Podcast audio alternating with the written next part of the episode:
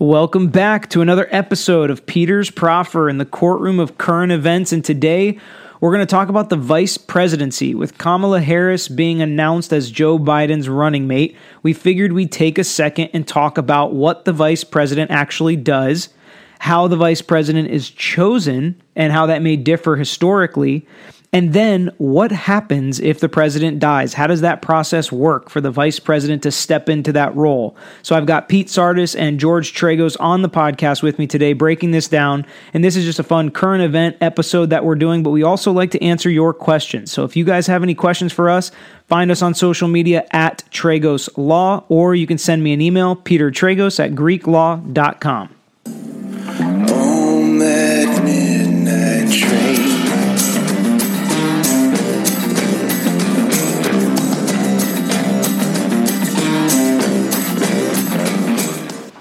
So, with the newest vice presidential candidate announced, Kamala Harris with Joe Biden recently, I figured we'd jump in and talk a little bit about the vice presidency.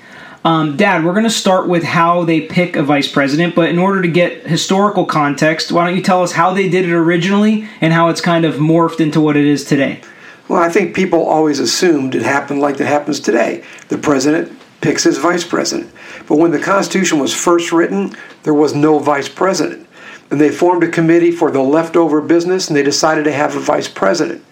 And then they figured that what the vice president would be was the person who got the second highest number of votes in the electoral college.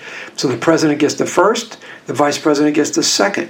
That turned out to be a bad idea. So that would have been like Hillary Clinton would have been Trump's vice president. Right. That would have worked out well. And that's exactly the bad idea because the, the drafters of the Constitution never anticipated the two party system when they wrote it. And then what happened was John Adams gets elected and Thomas Jefferson becomes his vice president. Well, they didn't get along at all. And everything Adams tried to do, Jefferson tried to undercut it. So it was always a problem. Then the next election, Thomas Jefferson gets elected, and now we've got this play Hamilton that, that's really showing this. And Aaron Burr, he and Aaron Burr tied in the number of electoral votes. So it had to go to Congress, and Congress picks Jefferson, and his enemy, Burr, becomes the vice president.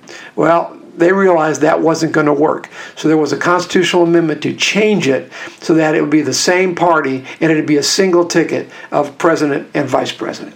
okay, and Pete, as we jump forward today, how is the vice president chosen? Well, practically or legally?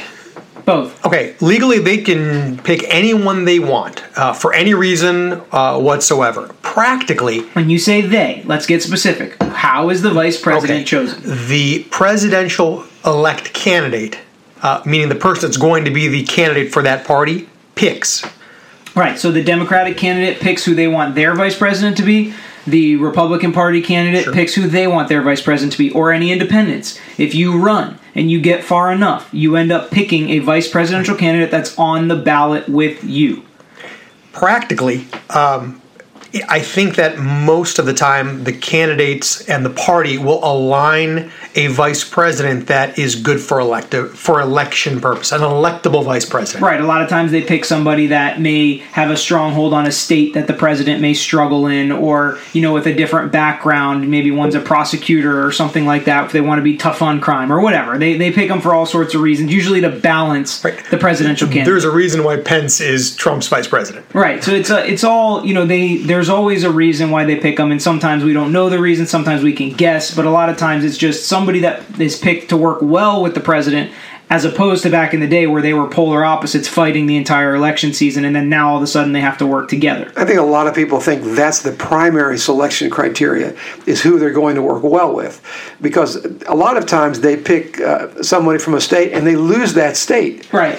but they actually work well with that person, and that's why they want them to be the vice president. Plus, they have to think who you know will this person be competent? Should they have to be president? And that's another criteria I think they use. Right, and and we'll get to a little bit more into that, but I think that's one of the the only prerequisites to being vice president is that you do also have to um, constitutionally have the ability and not be precluded to be president. Meaning you're a you you were born in the United States, things like that. Like you Over have 32 actu- years of age. Exactly. All of the prereqs to be a president, you have to have those boxes checked to be vice president, just in case one day the president dies and you become the president. Um, so why do you think we have a vice president? A lot of people think the vice president doesn't do anything. So let's talk about um, what they do and why it's necessary to have a vice president. Well, the first thing they do, and the constitutionally the first thing, is they're the president of the Senate, which means they actually run procedurally the Senate, but they can't vote or even argue in the Senate unless there's a tie vote. That's the only time the vice president can vote. In, in, now in modern times, the vice president hardly ever even shows up at the Senate. They used to be they were there all the time running the meetings, but now the president pro tem runs the meetings, and the vice president only shows up for specific occasions, such as the vice president has to preside over any impeachment of any federal officer other than the president. If it's the president, and we've just seen this recently with President Trump, the Chief Justice of the Supreme Court comes in and presides. A question that's left unanswered, and it hasn't happened, is what if the vice president is being impeached? Does he sit as the person that's running the meeting for his own impeachment? Because according to the Constitution, he's the guy that sits there for every federal officer other than the president. So that's the first duty that we find in the Constitution. There are some other statutory duties. For instance, uh, the vice president is on the Smithsonian Institute Board of Directors. Um, and he is also a statutory member of the National Security Council. These are all things that are jobs that are laid out in laws and regu- rules and regulations. Otherwise, he's mostly whatever it is the president wants him to be. Sometimes presidents really rely on vice presidents, sometimes presidents don't. What about when they can be the tie breaking vote? Well, then they come in, and that's happened. Actually, Biden never had to do that when he was vice president. Uh, already, uh, I think the number is that we've had nine times where Pence has had to sit as the tie breaking vote in the Senate. Yeah, and that seems to be one of the bigger powers is when they are the tie breaking vote in the Senate. Especially when we have such a close Senate number right now between Republicans and Democrats. Any other special powers or things that the vice president has? I mean, I'm sure there's plenty of things that they do, but I'm saying anything else stick out. You know, those are the only constitutional or statutory powers. But the 25th Amendment is the power where he takes over as president. And let's get to that. That's where we're kind of going to. The Right. biggest power is they could potentially become president if something were to happen to the vice. Or I'm sorry, if something were to happen to the president, then the vice president would step in. So explain what the 25th Amendment says. Well, the 25th Amendment, if we can go just a little bit before it was passed, it used to be that the Constitution said they take over the duties of president, but there was nothing in there that said they were actually going to be the president. And so there was a lot of argument about whether or not, if the president dies, is that vice president the president or just taking over the duties of the president? 25th Amendment took care of that.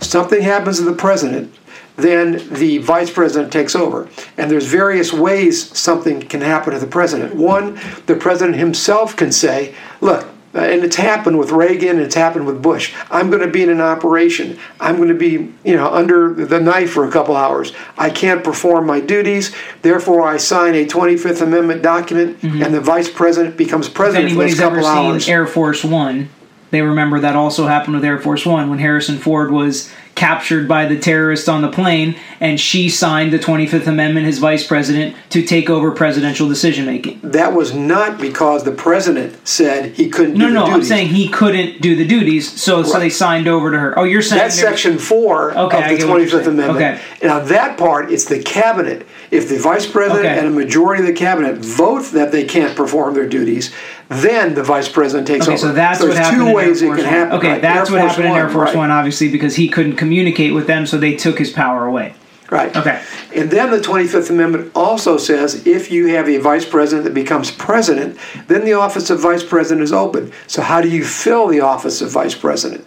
The president nominates somebody, and both the House and the Senate Have have, to affirm. approve the nomination. And when you say the president appoints somebody, you mean the vice president that has now become right, the new president. right, the new president, the former vice president, nominates somebody, and both the House and the Senate have to affirm. Correct. Okay. Um, so how does that process work? Is it seamless? Is it automatic? Does it take time? Do things have to happen before the vice president actually becomes president? Well, you know, it's because it's never really happened other than a president voluntarily relinquishing his post Or dying? or dying. Um, you know, they, they just signed a piece of paper, And uh, basically, and it happened, and he, that, that person became president. So, so what? What are some of the examples in the past of vice presidents taking over? And I mean, um, taking over. Fi- I don't know what the word I'm looking for is. They actually took over, not just you know for an operation. No or for- finality. so Right, you're talking right, about right, like right. Abraham Lincoln Right, was exactly. killed in Ford's Theater, therefore his vice president. So what are some other things that happened? Abe Lincoln, obviously, it happened to JFK, um, McKinley. Nixon? Yeah, but Nixon was different because he wasn't killed. Right. But So, he, so he- that's another way that the vice that the president can be removed from office and vice president. Well, he can take over. abrogated. There's actually been nine times Okay, that a vice, a vice president has taken over in the middle of a term Okay. for a president. Go ahead, let's go through. And, and those have uh, basically been for, I, I think, the deaths, either an Assassination, assassination right. or they died of natural causes. Uh, we've never had a, a president whose impeachment has, who's been convicted of an impeachment. Right, we but, talked but about Nixon that later on. Right, So Nixon was, uh, resigned. right, we did a whole podcast on impeachment, and technically Nixon resigned, so he wasn't impeached, but he still left, and his vice president took over. Right. So this has happened nine times in our country's history, where a vice president has taken over in the middle of a term um, for a president that has either died or been removed from office. So we're just going to quickly go through and list these nine, just for the listeners' edification, if they have um, a wonder of who these nine presidents were. So John Tyler took over after he was the vice president for President Harrison, and he was his presidential term was 1841 to 1845. He succeeded William Henry Harrison after he died of pneumonia at 68 years old. Next was Millard Fillmore. He was the vice president for President Taylor, um, and he was a president from 1850 to 1853. And he succeeded Zachary Taylor after his food poisoning death at 65. Next is Andrew Johnson, VP for President Lincoln. Uh, term was 1865 to 69, and after obviously Lincoln was assassinated. Chester Arthur was the VP for Garfield, and he was president from 1881 to 85, and this was after Garfield was assassinated at the age of 49. Next was Teddy Roosevelt, who was actually the VP for William McKinley, and he was the president from 1901 to 1909 after William McKinley was assassinated at the age of 58. Next was Calvin Coolidge, who was the vice president for Warren G. Harding, and he was the president from 1923 to 1929 following Warren G. Harding's death from stroke at the age of 57. Next up was Harry S. Truman, who was the vice president for FDR. His presidential term was 1945 to 1953, and he succeeded President Roosevelt when he died at 63 of a cerebral hemorrhage. Next, Lyndon B. Johnson, vice president for JFK.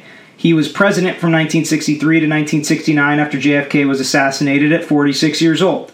Next up was Gerald Ford, who took over for Nixon, and he was president from 1974 to 1977, and he uh, succeeded Richard Nixon following his resignation, not impeachment. So those are the nine times in our country's history where the vice president actually became president. And a lot of those times, if you listen back to the how long the terms were, they actually ran for president after um, that term of the previous president ended and were reelected. Um, so a lot of times they do then fulfill that duty of president more than just the term of the president that was prior to them. So what happens when the vice president is about to take over for a president, either after they died or after resignation or impeachment or whatever it may be? What happens if the country doesn't want that person to be president? Can they do anything to stop it at that point? The only thing they can do is impeach the uh, president because uh, the Constitution says they become president.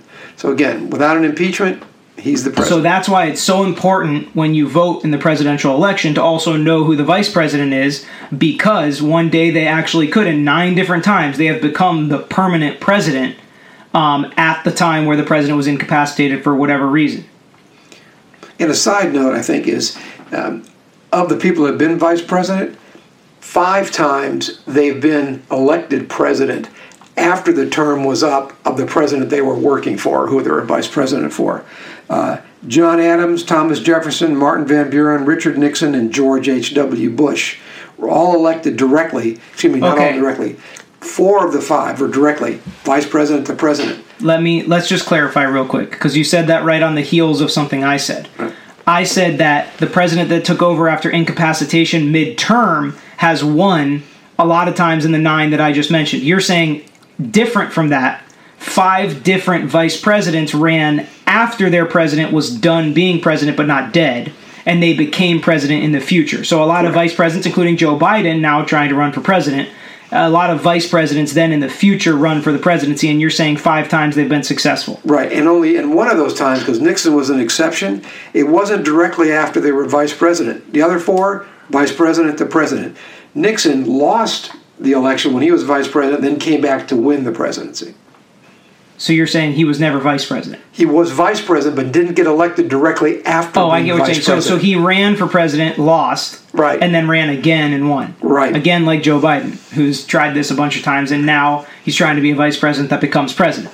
Okay, so and that's what's so important about the vice president. It's a big political figure, even though a lot of people joke that they don't really do anything when they're in office as a vice president. They could have the big dog seat one day, and a lot of them in the future do run for that big dog seat. So I think it's really important to remember that when we look at the elections and we look at the vice presidential candidates. I think that's important to um, understand as well. So hopefully you guys enjoyed this podcast. Hopefully you learned something about American politics today, how it differs from the, the past that we've done things. And if you guys have any questions about current events or any legal questions you want us to hit, feel free to reach out to us. We're happy to do it.